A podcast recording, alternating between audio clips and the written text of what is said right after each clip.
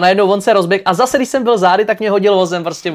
A to bylo docela, to bolelo, no, to bolelo. Já jsem zproletěl. Jsme vlastně objevili nové dno, že jako to je to, co vlastně Red Face sem přineslo a tím asi si myslím, trošku narážel na ten i za mě dost morálně neakceptovatelný nebo neakceptovanou formu zápasu Romové proti Ukrajincům v dnešní době, na dnešní poměry. To dokonce mimochodem řešil i v poslanecké sněmovně Vít Rakušan a psal dokonce i na Twitteru ministr vnitra, že to je jako je něco, s čím se jako česká společnost nestotožňuje a já se s tím teda taky nestotožňuju. Bezkonkurenčně nejsledovanější zápas, který by se dal udělat a který by sledovalo celý Česko, to si troufnu říct, by byl, kdyby měl zápas pan Andrej Babiš s panem prezidentem Petrem Pavlem nebo s panem premiérem Petrem Fialou.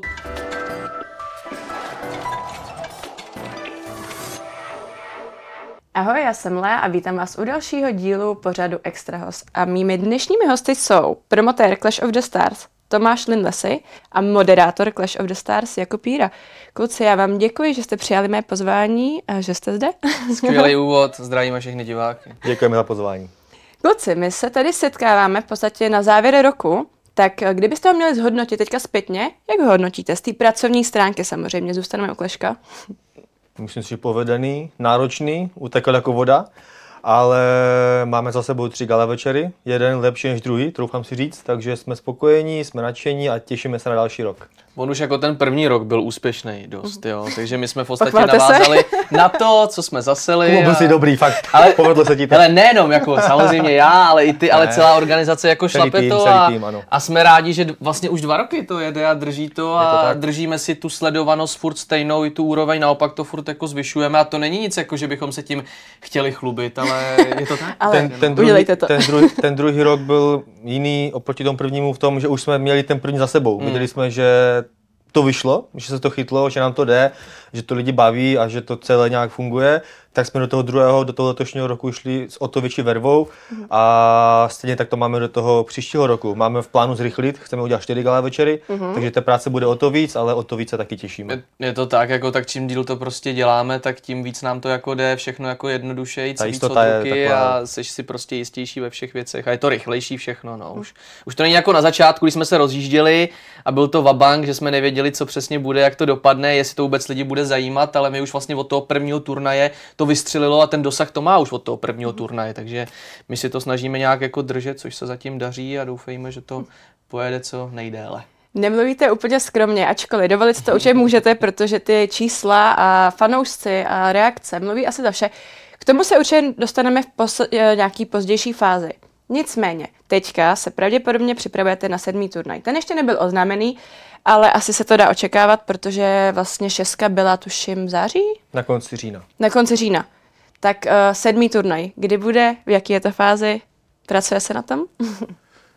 Karta je hotová, všechno je víceméně připravené, brzo nás čeká tiskovka, takže diváci nemají tak dlouhou pauzu mezi 6 a 7, jako tomu bylo třeba v minulosti, takže bude tady co nevidět, hned z kraje příštího roku čeká všechny diváky a fanoušky další gala večer, ale datumy jako vždycky se rozvíjíte samozřejmě až na tiskovce a ta bude taky co nevidět. Datum turnaje bude oznámený na tiskovce, nicméně asi můžete pomalinku odtajnit nějaký jména, protože já jsem byla třeba na 6. turnaji a tam se asi dalo pochopit, kdo by se tak zhruba mohl objevit v kleci. Je něco, co už můžete říct předem, že už je to jistý a vlastně... My jsme, nebo ty jsi to už vlastně odtajnil v jednom podcastu, že se vrací do klece tvoje přítelkyně, Denča Na Denču se diváci můžou těšit a tam bude a bude tam spousta dalších zajímavých osobností. My jsme tak jako ne úplně přímo ohlásili tím staredownem prvním i zápas Mína proti Ladušce, což byl takovej taky zajímavý moment a celkově to jako odstartovalo ten grandiózní poslední turnaj, který jsme jako měli. Takže na ten zápas se taky obrovsky těším, holky to mezi sebou mají už jako poměrně dlouho vyhrocený, hodně dlouho se hrotěj a vzkazují si spoustu jako takových negativních zpráv skrz různý rozhovory, podcasty, jak Laduška, tak Mína. To bude určitě jeden z těch jako větších zápasů, no a asi na zbytek, ať se diváci těší, asi je nechám. Oznámený je taky sumo zápas. Tak sumo, ještě. Já jsem chtěla říct, že už na sociálních sítích panou minimálně nějaký menší náznaky, i ty sami ty zápasníci, že jako lehce. To sumo, jak to vzniklo, je to prostě další z těch trháků, který prostě... No tak víš co, když se podíváš na oba dva borce, oni tou konstitucí jsou prostě neúplně vhodní pro klasický zápas typu box, kickbox nebo MMA. A když jsme to s nima s oběma řešili, tak nás to vlastně napadlo hned, nebo koho to napadlo? Tyberi už je to napadlo, ne? Ano. Možná. Ano. A říkáme, že bychom mohli opět přinést něco do Clash of the Stars, co tam ještě nebylo, něco, co je nezvyklé v té oblasti bojových sportů v Čechách a na Slovensku a co vlastně ještě u nás i v Clashi nebylo a to už tam u nás toho bylo opravdu hodně, tak říkáme, pojďme udělat sumo zápas, bude to zajímavý, kluci řekli hned, jo, je to super výzva, oba dva do toho jdeme, no a tak je to na světě, no já si myslím, že to bude opět něco, co si lidi budou dlouho pamatovat a my taky. Premiéra v sumu, bude to i premiéra konečně v té O2 aréně. Ne, ještě ne, O2 Arena to ještě nebude, to konkrétní místo opět ohlásíme nebo zveřejníme na tiskovce, ale na O2 Arenu si ještě musíme všichni chvilku počkat. Okay. O ty O2 aréně se vlastně dlouhodobě mluví a to z toho důvodu, že váš turnaj třeba poslední byl za tuším asi necelý 2 dny vyprodán. No, za pár hodin. Za pár hodin, pardon, omlouvám se. Ten předchozí byl za necelé 2 dny. Uh-huh. A vlastně říká se, nebo všichni si myslí, že byste tu O2 arenu zvládli vyprodat. Ale mě zajímá, vy se teďka v tuhle chvíli těšíte z ohromného úspěchu, ty čísla mluví jasně, stali jste se naprostým fenoménem. Ale myslíte si, že tohle je vlastně dlouhodobě udržitelný? Že se ty lidi vlastně nepřesytějí nějakým tady tím dejme tomu bizárem, který vlastně vím, že nemáte úplně moc v lásce, ale... Ne, nebojím se toho, celý tým jsme si jistí, že to bude fungovat dlouho. Ano, ty začátky jsou nějaké, ale vznikají nám tam různé dílové linie, různé spory, ti lidi se zlepšují v tom sportu, ukazujeme divákům čím dál lepší zápasy po té sportovní stránce, plus přivádíme spoustu nových tváří, zajímavých, nevšedních takových, je spoustu různých formátů těch zápasů, které se dají vymýšlet, takže je toho spoustu, co můžeme diváku nabídnout, my sami nevíme, co budeme dělat za 2-3 gala večery, co nás napadne, co bude diváky bavit a co zrovna přineseme, takže se nebojíme, že by to mělo v nějaké brzké době diváky přestat bavit. No naopak, ten růst toho zájmu, to je tak enormní, že ta základna fanouškovská roste extrémním způsobem, takže z toho my čerpáme energii a vlastně ty nápady a další bojovníky. Já to možná ještě doplním, že vlastně my se snažíme i celkově být dost aktuální vždycky k dané situaci, že když se třeba na internetu stane nějaká jako kauza nebo nějaká jako věc, která hýbe tou společností, anebo třeba vyletí nějaký nový influencer nebo tvůrce, tak ho hned oslovíme. No jako je to tak, jo, takže my v tomhle jsme takový jako, troufnu si říct, je to jedno z našich takových jako předností, že se snažíme být aktuální a to možná bude i do budoucna jedno z těch kritérií, proč ten Clash bude furt jako úspěšnej, troufnu si říct.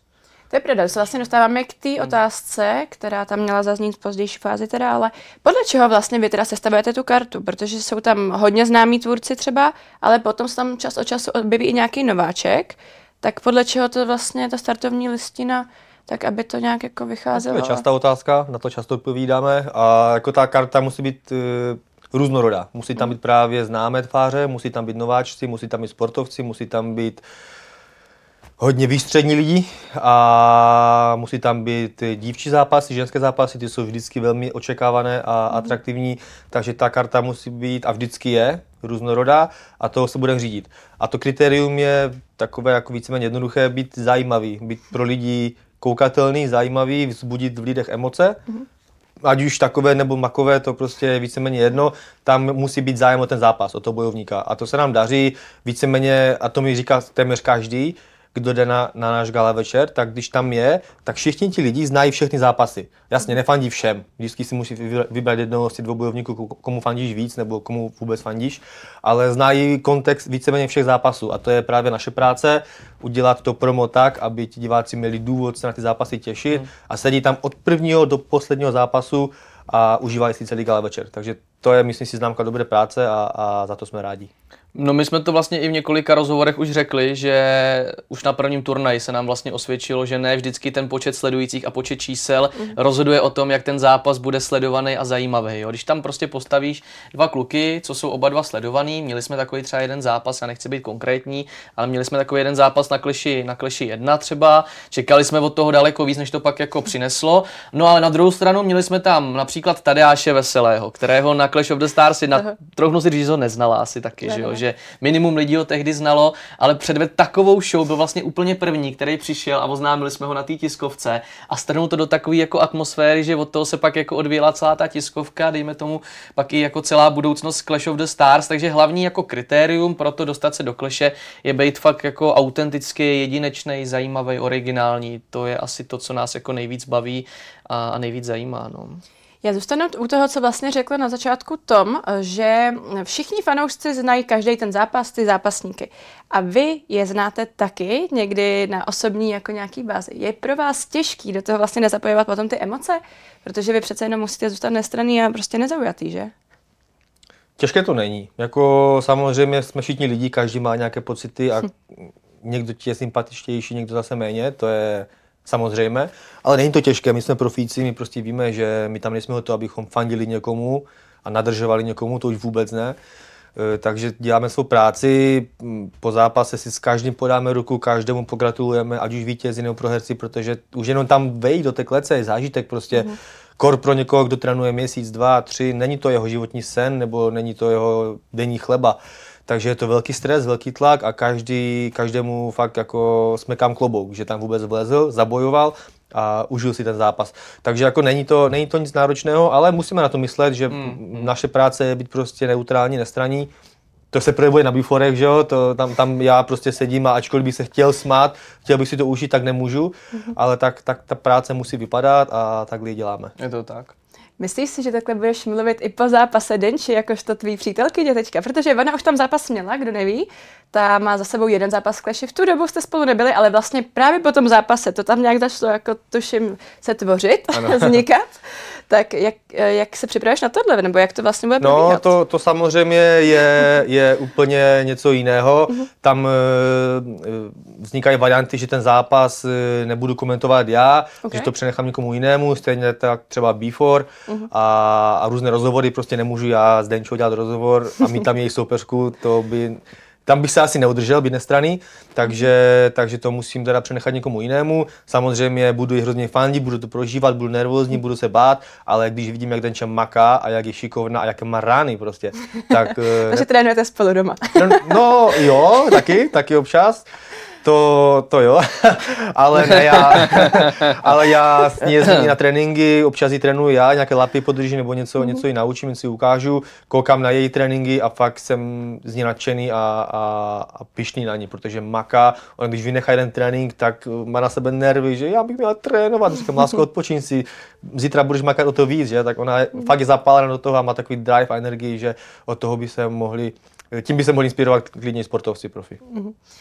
Nicméně, něco málo jste teda nastínili, ale něco, co teda zůstává ještě ve hvězdách. Co je váš takovej vysněný úplně souboj, co prostě si tam představujete, že jednou chcete doručit těm fanouškům Clash of the Stars a vlastně potažmo sobě jako úspěch? Řekli, to mě zajímá tvoje odpověď. Tak já už se k tomu vyjadřoval v tolika, ale všichni lidi píšou, že jsem science fiction, ale tak samozřejmě, kdybychom měli neomezený rozpočet a bylo možné všechno, tak takhle vím, že pro tebe je to zápas Kellina a Bena Kristova.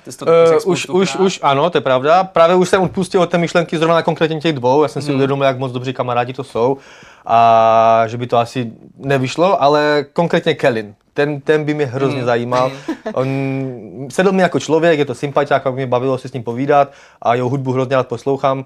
Takže toho bych si chtěl užít, jako kouknout se na jeho zápas. Takhle, hele, určitě za mě bezkonkurenčně nejsledovanější zápas, který by se dal udělat a který by sledovalo celý Česko, to si troufnu říct, by byl, kdyby měl zápas pan Andrej Babiš s panem prezidentem Petrem Pavlem nebo s panem premiérem Petrem Fialou, to je asi podle mě jedno, to jsou podle mě takový jako dva největší fajty, co můžeš udělat z celého mediálního světa u nás. A když se bavíme jenom pouze o showbiznisu, tak mě napadá ještě Kazma, ale už Mareš.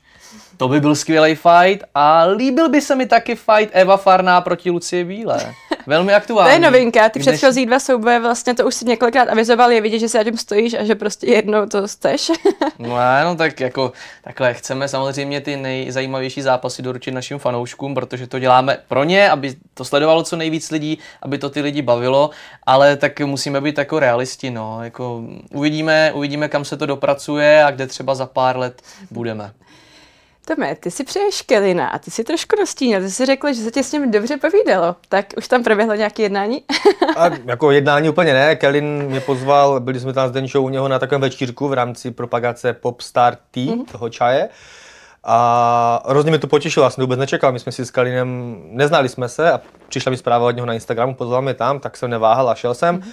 A pokecali jsme, bavili jsme se nejenom jako o Clashi, protože tam samozřejmě ode mě nějaká nabídka nebo prostě nějaké nastínění možnosti přišlo. A nezavrhnul to Kellin, řekl, že výhledově proč ne.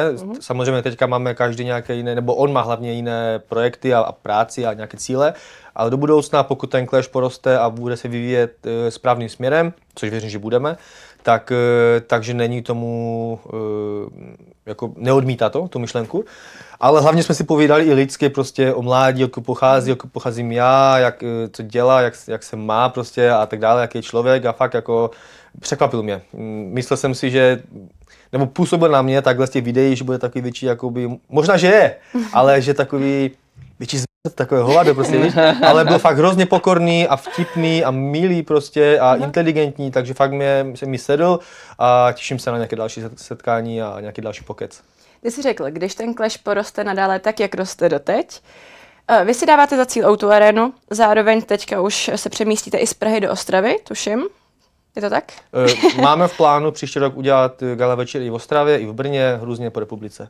OK, takže se už pomalinku přemísťujete po Česku a je v nějaký tý úplný vidině to dostat fakt úplně za hranice, prostě dostat se někam dál?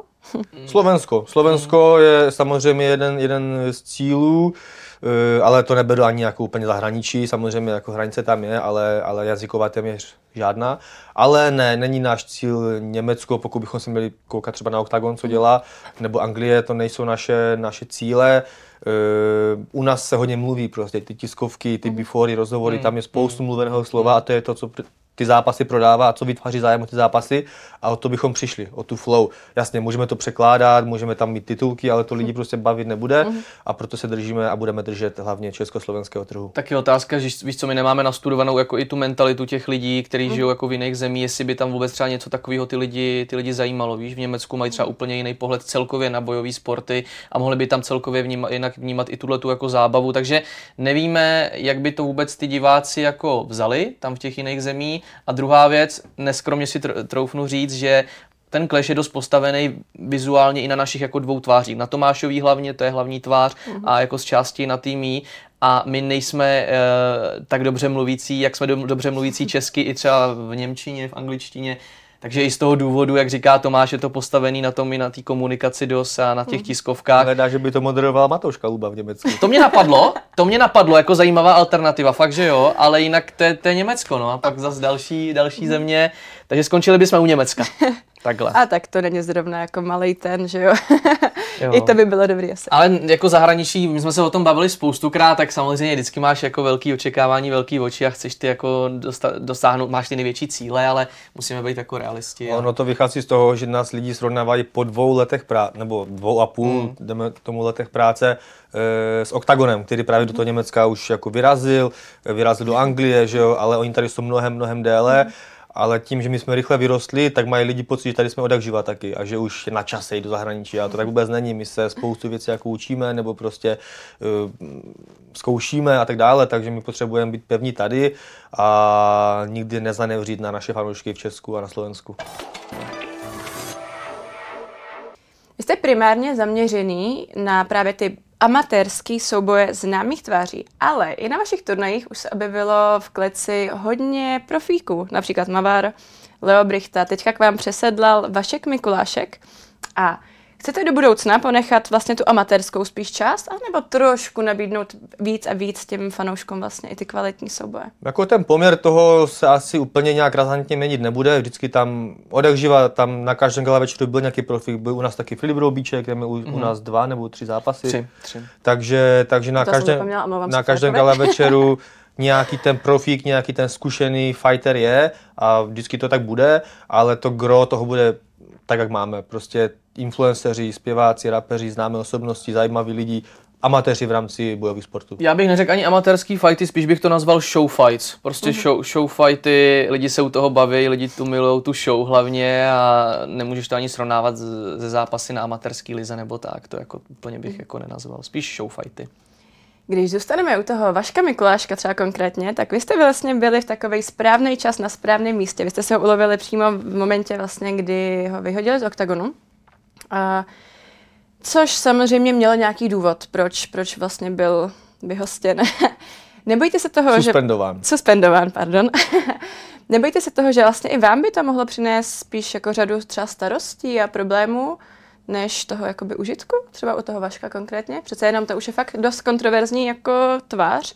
No, zároveň je to jako dobrý fighter asi. Já myslím, že až takový problematický jako není on. Máme tam kontroverznější osoby, bych řekl. Já myslím, že jako a jsme hlavně otrlí a zvyklí řešit různé problémy a různé prostě věci.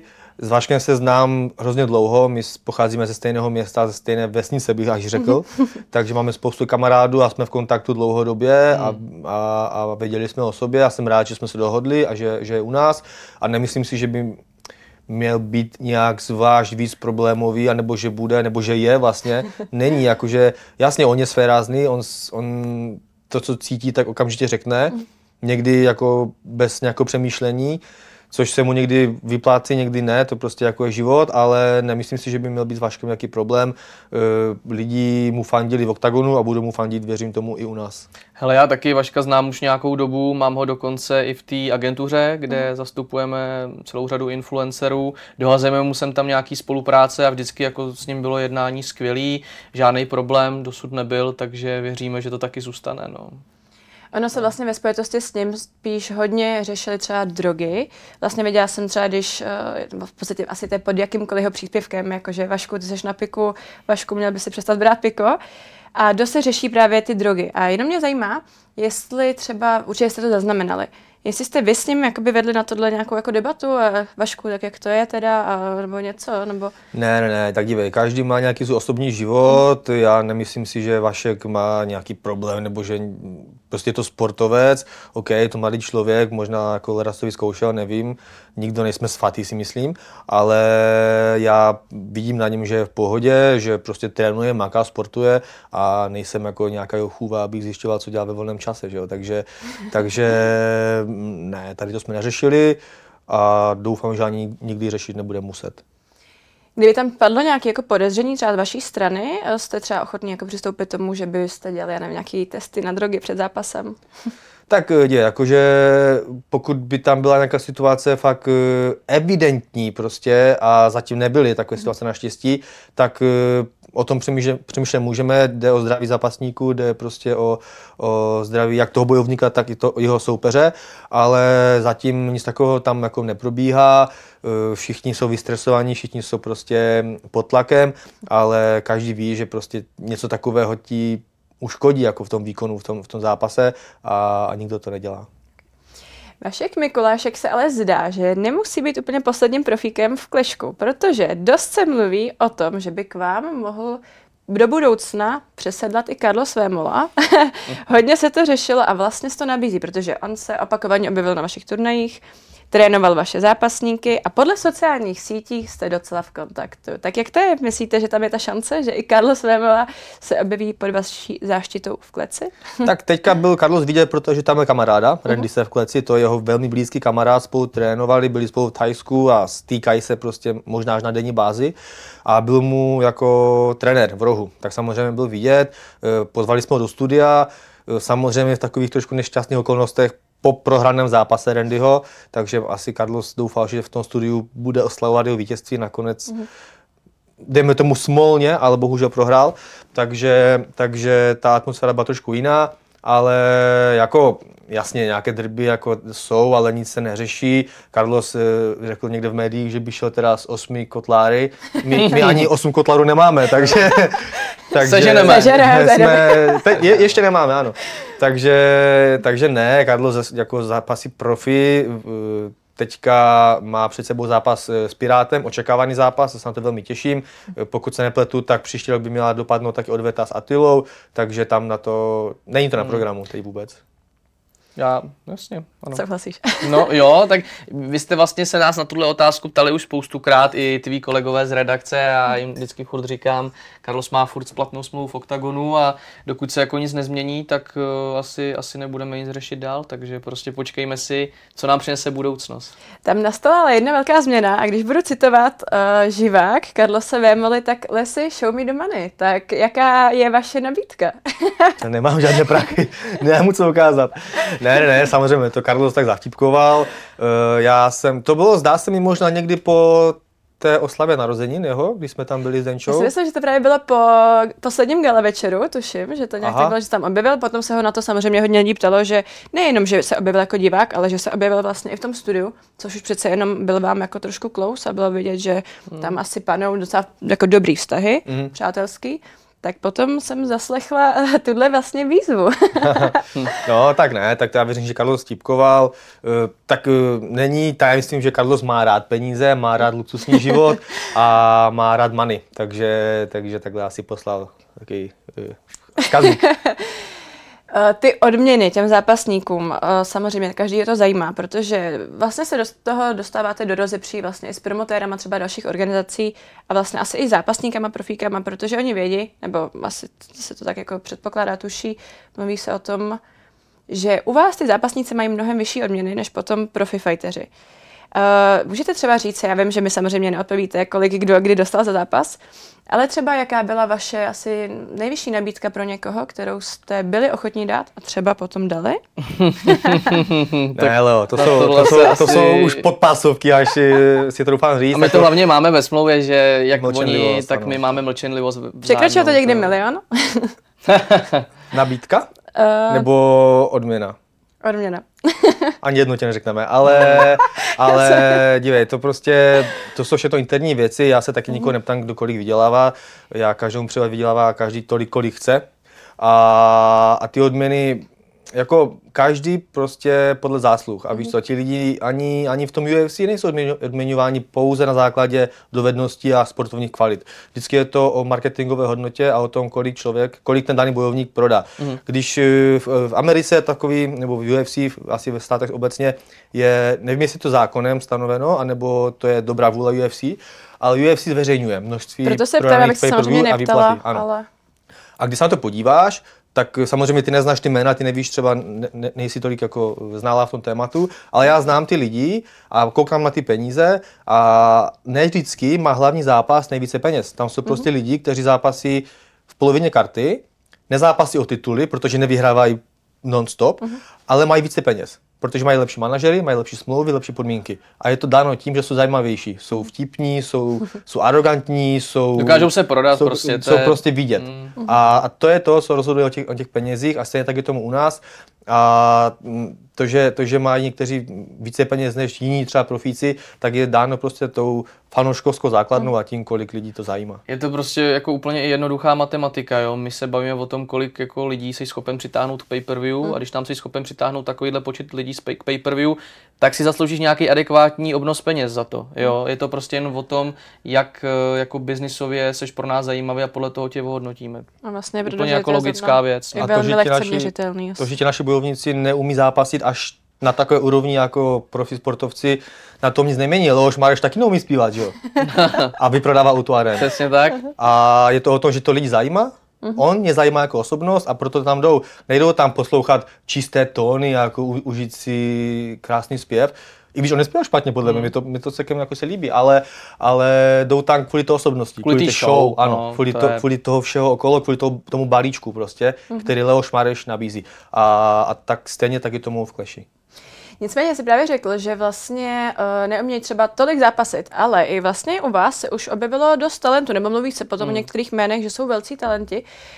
U koho vidíte takový největší progres a že vlastně cítíte, že ten člověk má nějaký potenciál, že by fakt v tom sportu mohl pokračovat a vlastně přesedlat potom i někam na tu profi třeba úroveň do budoucna? Tak to přesedlání na profi úroveň je takové dost sci-fi, bych řekl. Okay. To je fakt úplně jiná úroveň. To jsou kluci, kteří trénují 10, 15, 20 let a ty jejich těla jsou tak tvrdá prostě a taková jako odolná, obytá, že to za rok nebo za dva může být talent, jaký chceš, ale to nedoženeš prostě. A jak říkal Carlos, dřina poráží talent, že? Takže ta dřina 20 leta tu nedoženeš talentem. Ale měli jsme tam spoustu pohybově nadaných kluků, napadá mě vždycky jako mezi prvníma Michálek, Luke Tuma, Kryžan.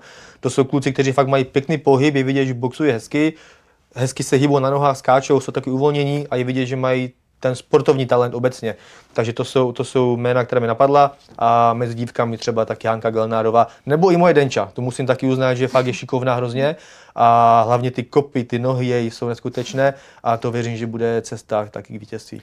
Já si ještě dovolím zastavit u toho Honziho Michálka i u toho Luke Tumy, protože vlastně my s nima Clash of the Stars jsme řešili úplně od prvního turnaje. Si pamatuju, jak jsme měli ještě tenkrát, jak byly ty restrikce v restauracích, měli jsme ty schůzky dost problematický na místech a tak, to je takový můj osobní vzpomínka. Ale že tehdy vlastně oni teprve začínali a učili se ten sport od základu, chodili s nováčkami do různých jako tady pražských gymů a učili se to, poznávali ten sport, pak si dali ten první zápas. Honzi tenkrát s Bestrikem, což jako nebyl jako špatný kluk, myslím si, že se v Clashi ještě někdy objeví a že v sobě jako toho bojovníka má, a že to nebylo špatný, ale Honzi prostě měl ty vlohy prostě proto lepší, byl připravený a teďko měl vlastně v červnu druhý zápas se Caesarem a tam zase prostě jsme jako viděli, že to je úplně jiná úroveň než ten jeho soupeř, jo? Což my jsme nevěděli předtím, než jsme ten matchmaking dělali, jo? Abyste si nemysleli, že jsme dali někoho slabšího a někoho silnějšího proti sobě záměrně, to ne, ale jo, ten Honzi prostě zamakal na sobě, maká na sobě doteďka a je to vidět, no, že nějakou dobu dře a že toho ten sport baví. A stejně tak ten Luke Tuma. Luke Tuma si myslím, že s Olchyčem na třetím turnaji před rokem předvedli jeden z nejkrásnějších, sportovně nejkrásnějších zápasů, co tam u nás bylo. Byla to, myslím, že tříkolová bitva, nahoru, dolů, země, postoj, jako oba jako kluci super. Mimochodem i Olchyš měl trošku výhodu, protože je to bývalý judista, pokud se nepletu, dělal to asi 10 let. Takže za mě Luke Tuma a Michálek jsou fakt jako jedni z těch, co si myslím, že kdyby to mysleli vážně, tak by mohli se v tom jako více zdokonalovat, dát si třeba pár zápasů na amatérský lize, ale jak říká Tomáš, jo, on sám je profesionál, že jo, dělal 15-20 let, že jo. No, trénuji nějaký prostě pátek. Je to, už nějaký pátek máš za sebou, takže prostě nemůžeš to srovnávat, no, že teď 2 roky to jako děláš, baví tě to, jsi v tom dobrý, tak automaticky nemůžeš se srovnávat s někým, kdo je stejně starý jako ty a je profík a dělá to 15 let, to je úplně o něčem jiným, no. Co vy dva? Objevíte se někdy vy v té kleci vaší? Začni, kámo, začni. Jo, tak já věřím, že jo, tak ta otázka je tady od prvního kleše. Právě proto, že seš profík, jak vlastně Kuba ano, několikrát ano. Zmínil. Já bych rád bych těm našim bojovníkům, ať už stávajícím a nebo budoucím, ukázal, jak vypadá opravdová příprava a opravdové promo, protože já bych jim šel příkladem, tomu věřím. A jo, takže myslíme na to a do budoucna to asi uděláme. Kuba přikivuje, tak tam to je jak? Koukám, že ta odpověď u mě tě speciálně zajímá, Leo. Hele, no s kým jsi mě tam chtěla vidět? Třeba s Bejerem, ale takhle, jako Bejer... Tak to by si přebíral ale Tomovi, že? No jednak bych to přebral Tomovi, že jo, a on by ho pak neměl už šanci zlikvidovat, protože pak kdybych nastoupil já, tak Bejer by neměl samozřejmě šanci. Hele, je to téměř jako důchodce, co si budem, a já ho nechci poslat do důchodu předčasně, takže s Bejerem to úplně nevidím. Ale... střihněte, klidně. No ne, já Bejera nechám Tomášovi. No ale jako jsou tam nějaké možnosti, které by se daly zrealizovat, napadají mě jako z hlavy 3 jména, který by byly jako zajímavý. Jako těch lidí mě samozřejmě irituje víc tím, jak se jako chovají, jak se zachovali třeba k nám, nevděčně a tak, ale takový jako 3 jména, který si dovedu představit, že by byly reální a bylo by to zajímavý pro lidi. Určitě Mike Pán, s tím, co jako dělal celou jako dobu, se absolutně nestotožňuju. Podle mě je to lidský odpad a nezaslouží si ani jako kousek pozornosti, což by paradoxně tímhletím dostal a obrovskou pozornost. Ale mně se líbí to, že on je všude zabanovaný, takže on tu pozornost nějak jako nemůže využít, že by si rozjel zase YouTube, tady tohle. Já jsem o něm hrozně dlouho neslyšela. Má TikTok, kde na mě právě vypouštěl nějaký kompromitující věci, nebo snažil se, jako bylo to takový spíš jako propláč, mi ho bylo líto. Takže jako Mike Pána, to bych si dovedl představit v té kleci, jak v jakémkoliv sportu bych si to s tebou dal. A potom druhá možnost, já to budu jako stupňovat od toho, jako kdo mě štve nejmíň, po toho, kdo mě štve nejvíc, tak druhá možnost je Exploited. Okay. To už jsem taky řekl ve spoustě rozhovorech, že jo, Exploited měl vlastně sám zápas mít v jedné nejmenované organizaci, nakonec se vycouval z toho, že jo, to si všichni pamatujeme a ve finále to skončilo pak tím, že když jsme měli první turnaj, kde jsme ještě tolik jako dneska. Dneska je to úplně na jiný úrovni, máme daleko jako větší budget, prostě ten Clash je úplně jinde, než byl před 2 lety na té jedničce. Neměli jsme tehdy a hlavně jsme jako nevěděli, ještě tolik jsme v tom neuměli plavat, jak to chodí i v rámci těch nelegálních streamů, to asi můžeme říct, že jo. Takže měli jsme prostě nějaký jako úniky, pár lidí to restreamovalo na Twitchi a na různých jako odkazech, kde to jako šlo restreamovat. A právě tento influencer na svém Instagramu sdílel tyhle nelegální streamy, nebo takhle, abych byl právně přesnej, aby se toho náhodou nikdo nechytnul. Na jeho Instagramu, v jeho storíčku byly příběhy, kde se odkazovalo na jeho, na tyhle ty nelegální streamy, na jeho Instagramu Exploited. Z čehož samozřejmě vyplývá, že to tam nejspíš dal on. Takže za to, že si nás okradl o několik zisků z pay-per-view, tak v rámci toho bych si to s tebou rád rozdal na našem turnaji a může být ještě rád, že to neřešíme jinak, že to řešíme jenom takhle tímhle zápasem. Takže Exploited, no. 2. místo Exploited a úplně samozřejmě ten, kdo mě zajímá nejvíc. Na to se už třeseš, já to na tobě vidím. To je ten pán jménem Adam Kajumi, ten furt, teďkon se mimochodem ke mně nějak jako někde vyjadřoval, že by se mnou někde něco chtěl řešit nebo co, nevím. A tak s Kajumem to asi ví každej, to zajímá asi hodně lidí, tak s Kajumem bych si to rád dal, no. To je... S Kajumem by se to rád dal, tomu by jenže... to slušelo, ty kopance na hlavu, že jo, jakože... Já nemůžu posuzovat, nevím, ještě jsem takový situaci neviděla, ale samozřejmě, já jsem se na to ptala, vím, že ty o to hodně stojíš. A hodně, no tak jakože, no. A tak dal jsem nahoru, že lička. Takhle, jakože ten spor už trvá taky, Leo, že to víš sama, známe si jako osobně už z dřívejška, ty znáš i Adama, ten spor trvá 3 roky. Jo, já za tu dobu jsem trošičku vybublal, už jsme taky každý životně někde jinde, on pase, že jo, slečny na OnlyFans, já tady s klukama dělám a vyvíjíme jednu z největších mediálních značek v České republice, každý máme ty hodnoty jinde, já nic neříkám, hele, v pohodě. Tak tohle mega hate. Ne, tak jako říkáme pravdu, že jo, ale takhle, Adam teďkon něco někde říkal v nějakém rozhovoru, tuším, to bylo vlastně s Karenem, ano, že jo, ano. Že Karen se ho tam ptal, jestli by se mnou šel někam na rozhovor a on, že by přišel, hele, já s tím absolutně nemám problém. A teď tady sejdeme znovu? Ne, to chci hned říct, jo. Já nemám vůbec nic proti extra, já si vás čtu, mám tě rád, mám rád Karena, všechno, ale víceméně já k tomuhle vás jako nepotřebuju. Okay, my máme svoje médium, my máme Clash of the Stars, jo, to je jako by naše médium a máme tam přímo na to udělaný formát Before the Clash, kde si takovýhle rozhovor spolu můžeme střihnout. Takže jakoby já v tom nevidím, samozřejmě Adame problém, je vtipný, že jsi se ozval až teďkon, 3 roky potom, co jsme to řešili ty problémy, 3 roky potom, co byl Lighthouse a co se řešily tyhle ty neshody, když jsem to já i navrhoval a teďko najednou, když vlastně Adam vidí, že tady je Clash už nějakou dobu, funguje to, každý den o nás vychází 5-10 článků denně na různých serverech, tak samozřejmě toho chce být součástí, ale chce to udělat tak, aby mu to bylo výhodný, ale ne, Adame, takhle to nefunguje, kámo, takhle to u nás nefunguje. Takže jo, pokud teda on něco takového chce, tak pojďme to udělat, já mu ten prostor dám a ještě zadarmo, můžeš být rád, že mi za to nemusíš platit a pojďme to udělat. Before the Clash na YouTube, Clash of the Stars, já a Adam Kajumi. Není problém, vykopit, jak to dopadne. Může to být i bez teardownu, aby ses nebál a uděláme to jenom jako rozhovor. Trénuješ vůbec nebo ne?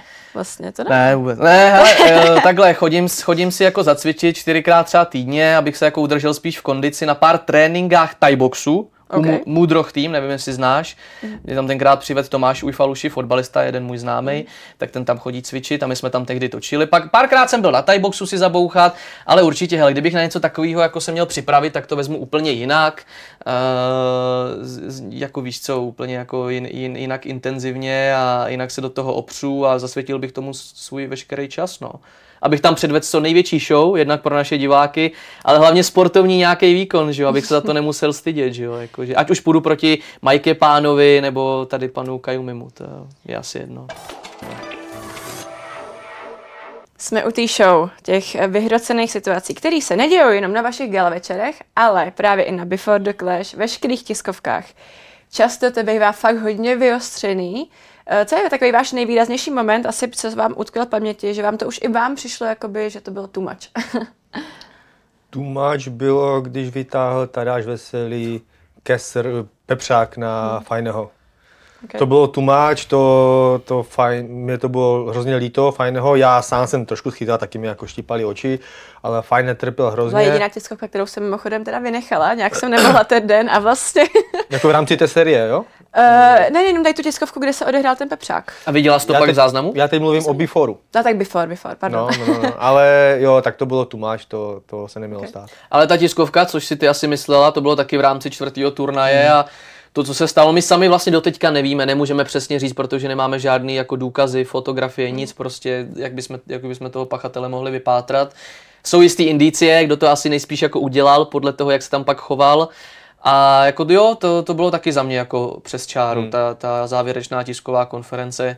To jsme vlastně, jak to pak dopadlo, my jsme to museli rozdělit, viď? Já už to nepamatuju. My jsme to nějak rozdělili, že vlastně první půlku osazenstva jsme dali v ten den, pak se tam stala tady ta nešťastná věc a pár dnů později byl takový v podstatě before nebo náhradní tiskovka, kdy jsme pozvali ty lidi, na které nepřišla řada a dali jsme jim prostor se ještě vyjádřit. Tome, vlastně i ty jsi se jednou ocitl v takový potyčce a bylo to tuším zrovna na té šestce na posledním turnaji a ty jsi tam čelil napadení a to vlastně už se teda stalo i v minulosti, ale myslím si, že tady to bylo nejvyostřenější tím napadení ze strany právě toho Bejra.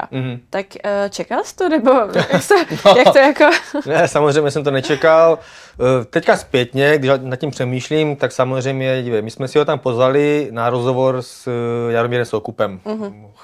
Chtěli jsme a stále o to stojíme, ten zápas domluvit a měli jsme jim tam udělat rozhovor, abychom tomu přidali nějakou šťávu a tak dále. Samozřejmě je to vždycky riziko, je to prostě psychopat, je to magor, on se neovládá, ale vypadá, že nějak se uklidnil a že se s ním dá domluvit. Ale potom, když vlastně probíhal ten rozhovor, tak jsem najednou slyšel lesíčku a jako, že mi tam volal, tak jsem samozřejmě nemohl stát u klece a nechat jako se tam, nevím, jako nějak vyvolávat nebo něco. Tak a jak se do lesa volá, tak se z lesa ozývá, že? Tak jsem tam prostě přišel a řekli jsme si nějaké výměny názoru prostě, řekli jsme si nějaká slova. Já si to vysvětluju tak, že prostě ta podpora od diváků byla jasně na mojí straně, oni reagovali na každou moji hlášku nebo něco, smáli se. Naopak, když pokoušel se on komunikovat s lidma, tak to bylo bez odezvy a toho asi mrzelo, protože on má rád pozornost. A udělal to šikovně na druhou stranu, hodil mi do obličeje ty šaty a trefil mě. Jako nebylo to nic hrozného, nic se mi nestalo, takže to dopadlo dobře. Ale jo, byla to taková vyostřená situace a zatím asi ta nejvyostřenější. Mělo to potom nějakou vlastně dohru třeba po tom turnaji, že jste se tam ještě setkali samozřejmě v rámci toho turnaje, tak v ten moment na to asi nebylo. Oni ho vyvedli ven zadním vchodem, hodili ho takhle jak v těch filmech, prostě takhle na tu dlažbu, on udělal pár kotoulů a šel do lesa zpátky. Já jsem pak viděl ještě nějaký stream, jak on běhal kolem haly naštvaný, že se tam nemůže vrátit, to je na jeho YouTube mimochodem, no. Takže to je ale všechno. Co k tomu říct? Hovado, jak se patří? Co jsem ale pochopila, on se tam právě šel první pro Jaromíra Soukupa, potom teda si vybral tebe, jak se teda bude? No on nejdřív dal koleno mě, že jo, tak ještě. Aha, tak to ani nevím. To není tam úplně vidět, no, takový lehký jako ťukanec spíš, no. Jo, ale jako taky pozdravný. Ale víš, co je vtipný, že on fakt jako, Bejer je jako specifický v tom, že on je fakt jako srab, on útočí jenom zákeřně. Já jsem mluvil k Soukupovi, najednou přišel on, vzal si mě a koleno do břicha, hodil mě jako ze zadu, víš, jako stejně tak na tom vážení, jak jsme, jestli si pamatuješ, tam si u toho myslím i byl. Clash of the Stars 3 před rokem, Bylo to v Královce ještě. Aha. A já jsem tam moderoval to vážení a ohlašoval jsem jako Alešovu váhu, tohle říkám mu buď v klidu, za chvilku přijde tvůj soupeř, teď jsem se otočil, vyvolal jsem Filipa a najednou on se rozběhl a zase když jsem byl zády, tak mě hodil vozem prostě a to bylo docela, to bolelo, no, to bolelo. Já jsem proletěl, já jsem viděl potom záběry zpomalené a fakt do tebe tou váhou, on nějak je velký, těžký, že?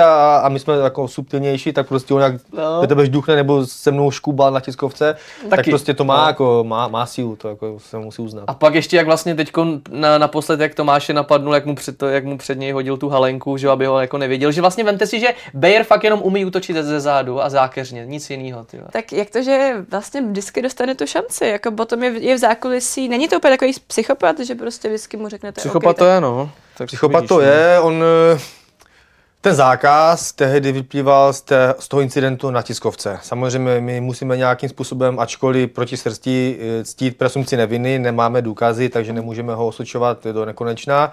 OK, ven to čert, prostě se stalo, ale chtěli jsme ten zápas dohodnout. On o ten zápas stál, Mirek taky a nějakým způsobem si ho kontaktoval, že jednal si s ním víceméně jako slušně, on se uklidnil, protože v tom viděl zájem. S Alešem teď myslíš? Alešem, ano.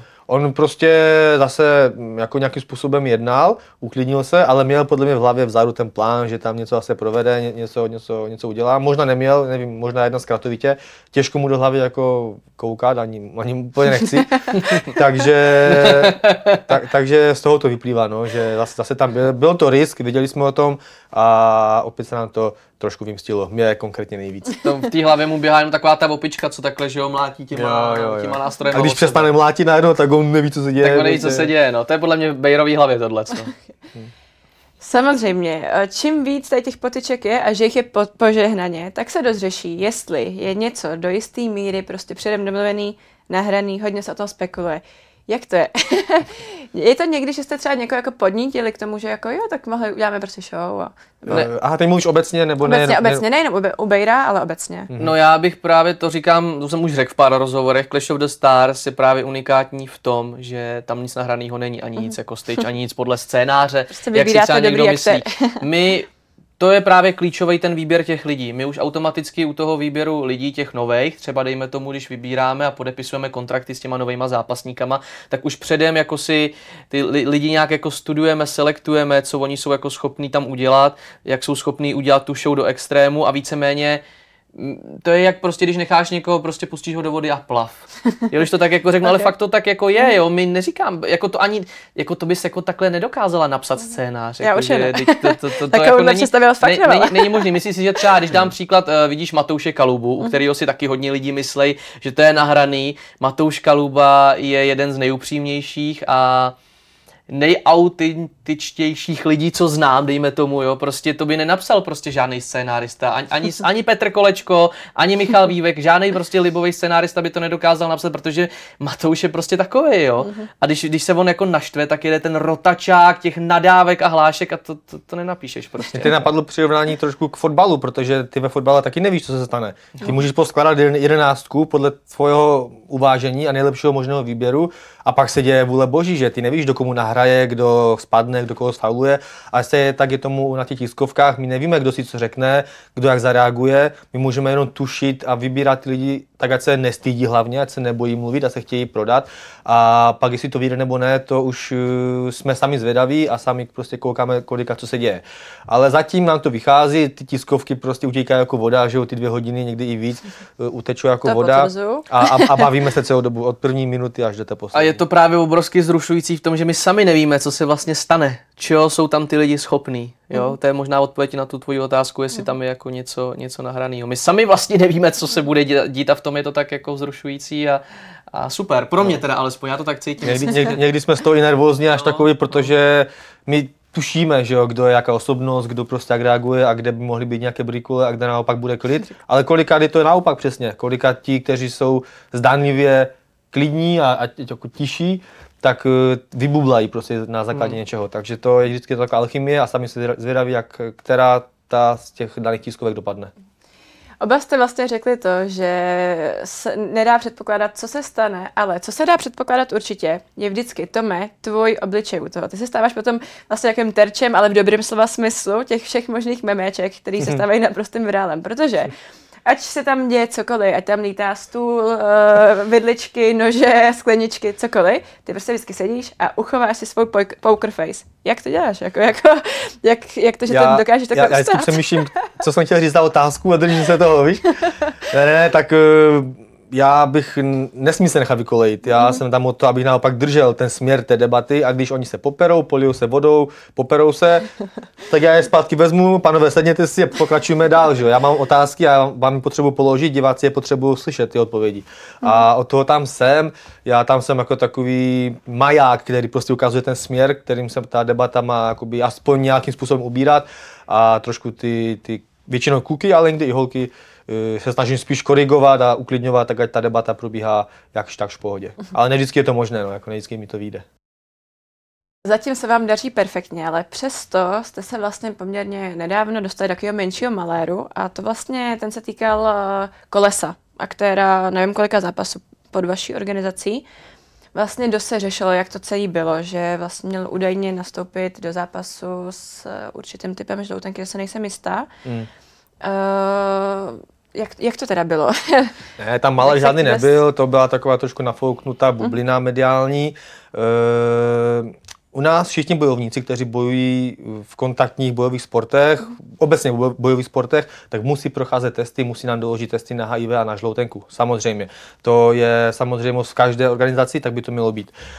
Koleso samozřejmě s Krylem zápasili na polštáře, to není ani sport, to nepodléhá žádným regulím, takže tím pádem jsme po něj ty testy nechtěli a on nám, nebo doktorům ohlásil, že je zdravý samozřejmě a tak dále a všechno proběhlo v pohodě. On měl pak další zápas, že jo, v boxu dokonce.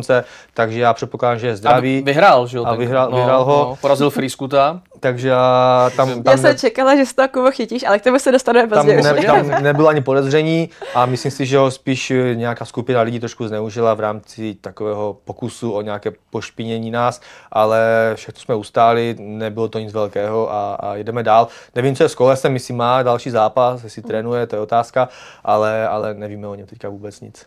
Já jsem právě chtěla říct, že vlastně ten Koleso taky se stal naprostou legendou Clash of the Stars velmi rychle po té polštářové bitvě. A to stejný Kryl. Kryl teda se u vás asi momentálně v nejbližší době určitě nebyví, protože pokud se nemýlím, tak on sedí za mřížemi. Mm-hmm. A jak to teda bude s Kolesem? Dali byste ho na milost? Může se ještě objevit někdy u vás? My jsme s Kolesem ani dál nepočítali, ta polštářová bitva byla taková ojedinělá. Možná se ten formát zopakuje, ale rozhodně ne opět s Kolesem, to by bylo znova to stejné a nechceme to opakovat. A on nebyl nikdy pro nás materiál na zápas, ať už boxu nebo MMA. Tou svojí postavou chatrnou nám nepřišlo rozumného. Mohl se stát i nějaký zápasy, úraz, víš, jakože to není bezpečný. Takže jsme s ním nepočítali dál, rozloučili jsme se a on potom teda přestoupil do jiné organizace.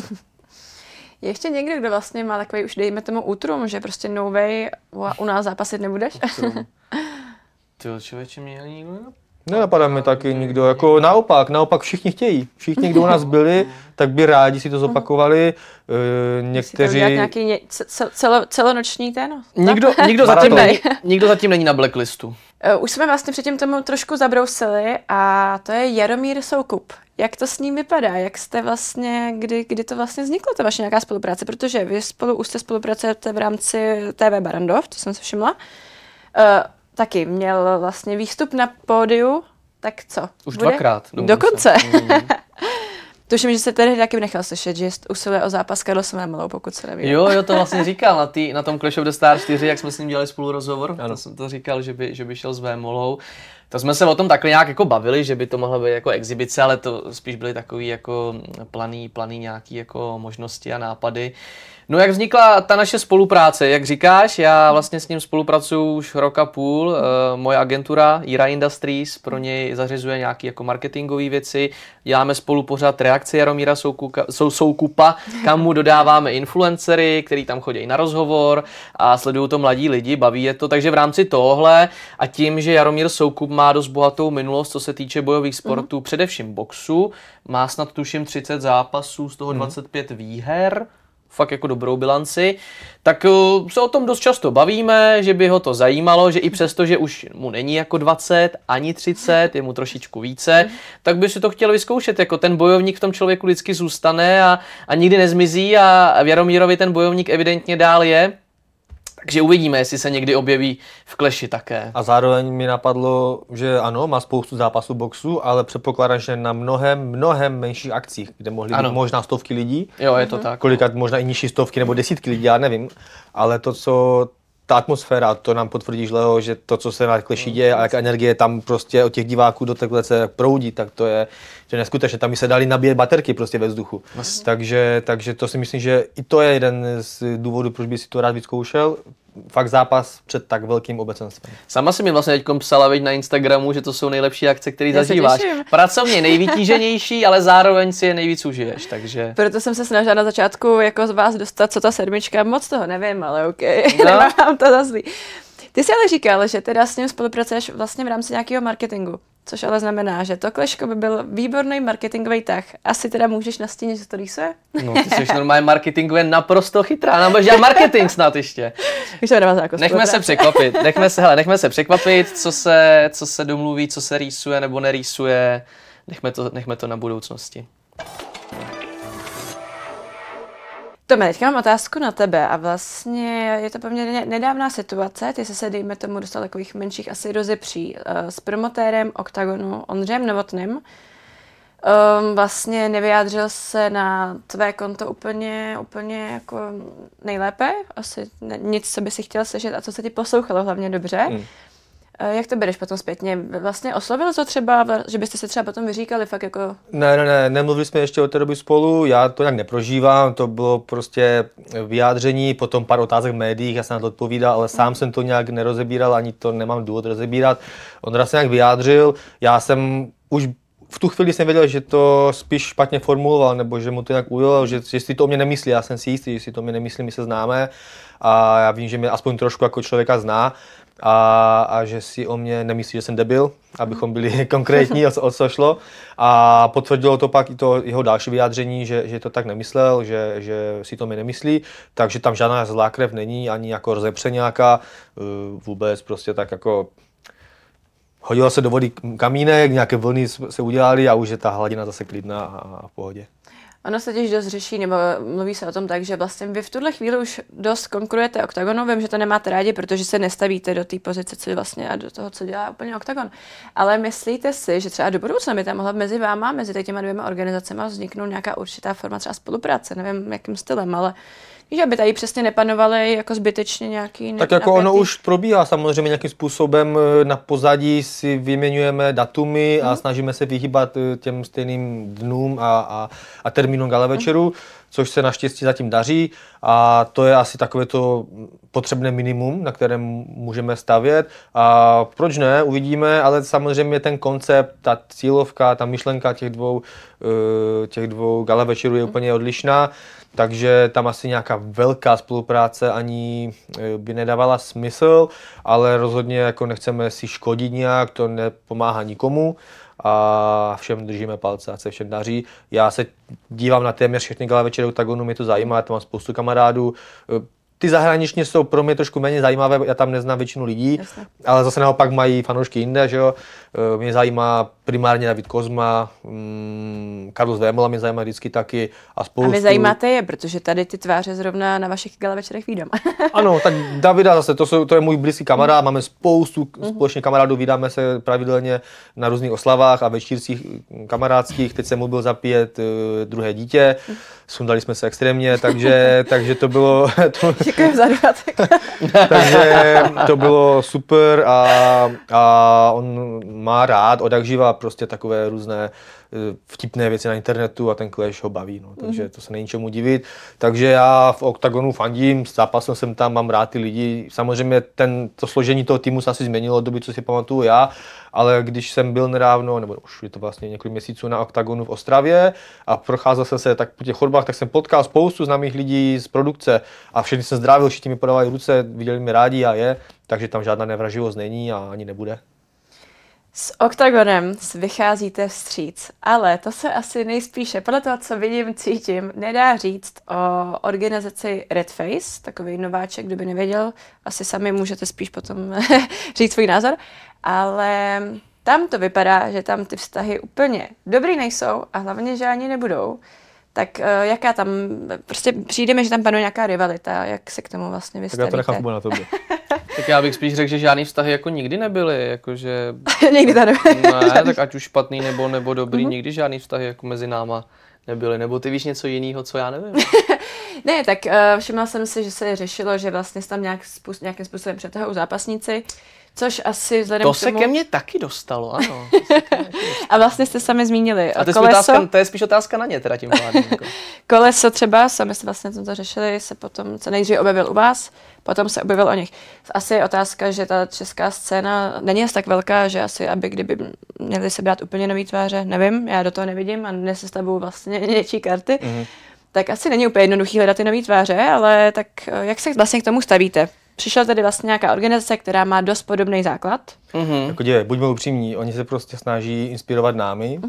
Není asi důvod si nalávat to, že něco vymysleli, oni kopírují, snaží se kopírovat to, co děláme my, ale to prostě není cesta jako úspěchu, musíš být originální, autentická, inspirovat se něčím, to je v pořádku, ale dělat to prostě po svém.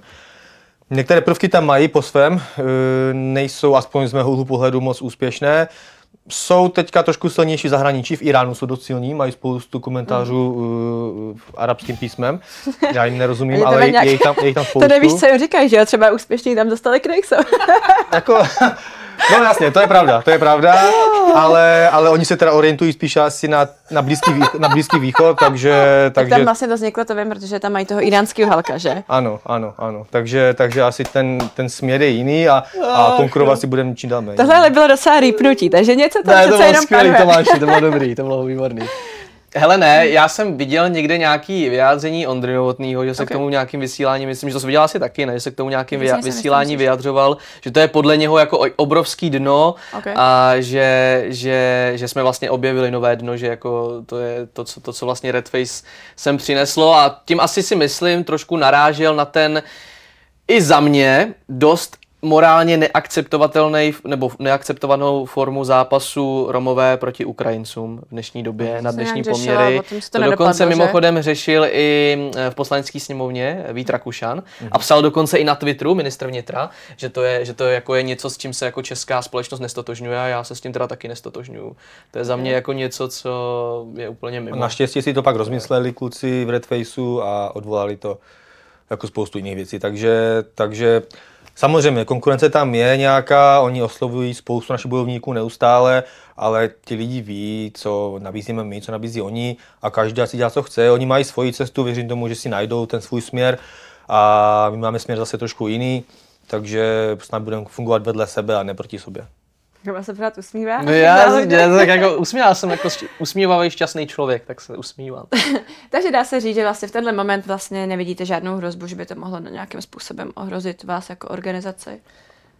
Tak my to nějak jako ani nesledujeme, my si prostě jedeme svoje a ať se každému daří.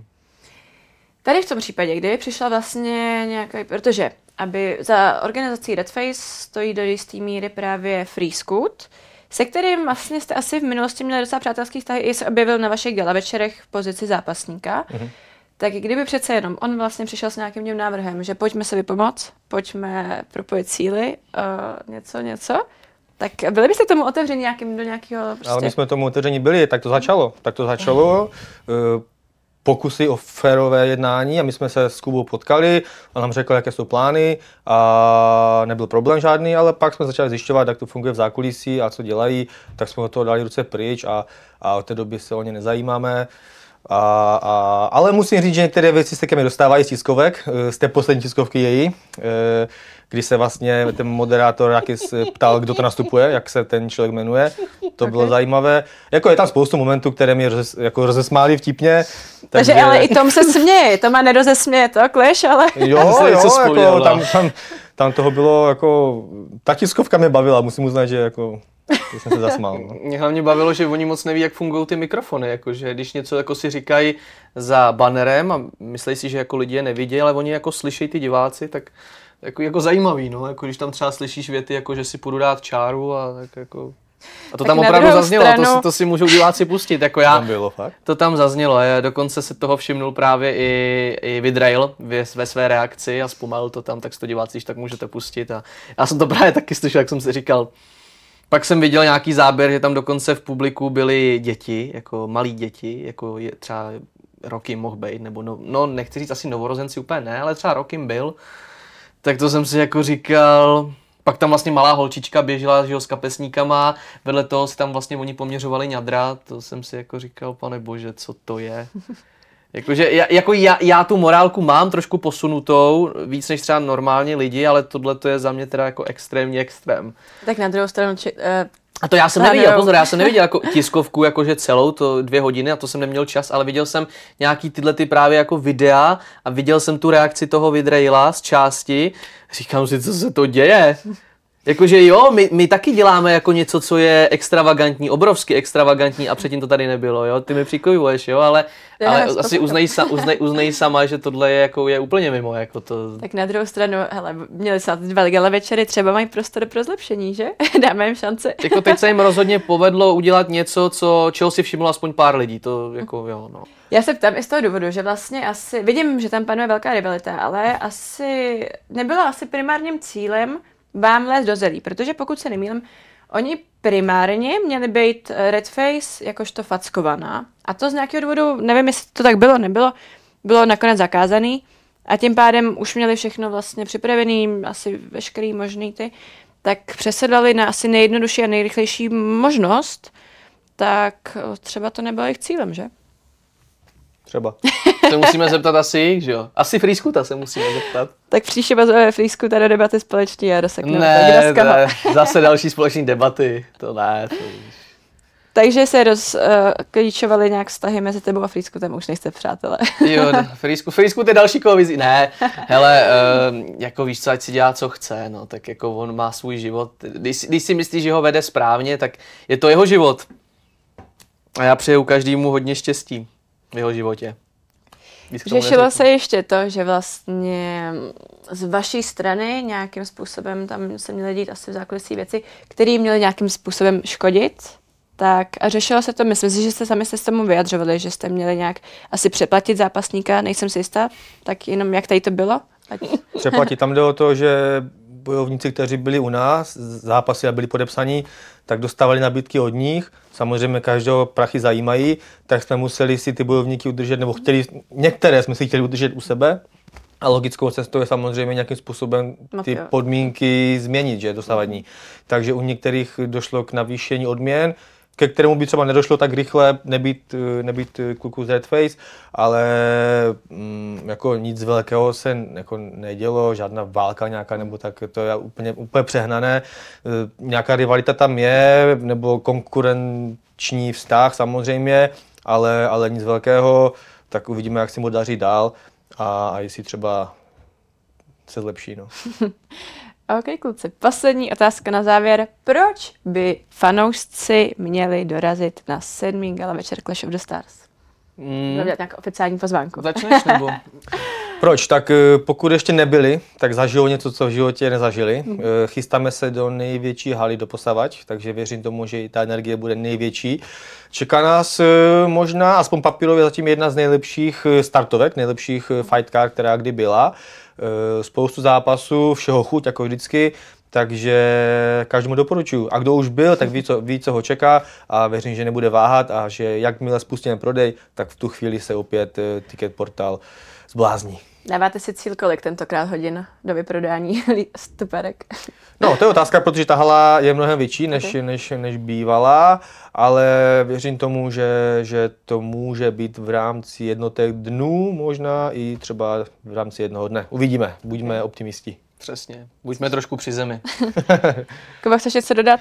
Ne, já souhlasím s Tomášem samozřejmě jako vždycky, bude to podle mého skromného subjektivního názoru ten nejlepší turnaj, který jsme doposavať měli, i ta fight card, jak řekl Tomáš, je velmi pestrá, velmi zajímavá a je to právě jako jedno z těch důvodů, proč ty kleše jsou tak úspěšný, protože my se tam snažíme jako tahat lidi co nejvíce jako spekter, mít to co nejvíc různorodé, abychom propíchli co nejvíc těch jako cílových diváckých bublin.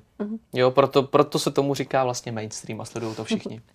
Takže tak. A já se nechám překvapit a vám moc krát děkuji za dnešní příjemný rozhovor. Děkuji. Děkujeme. Mějte se.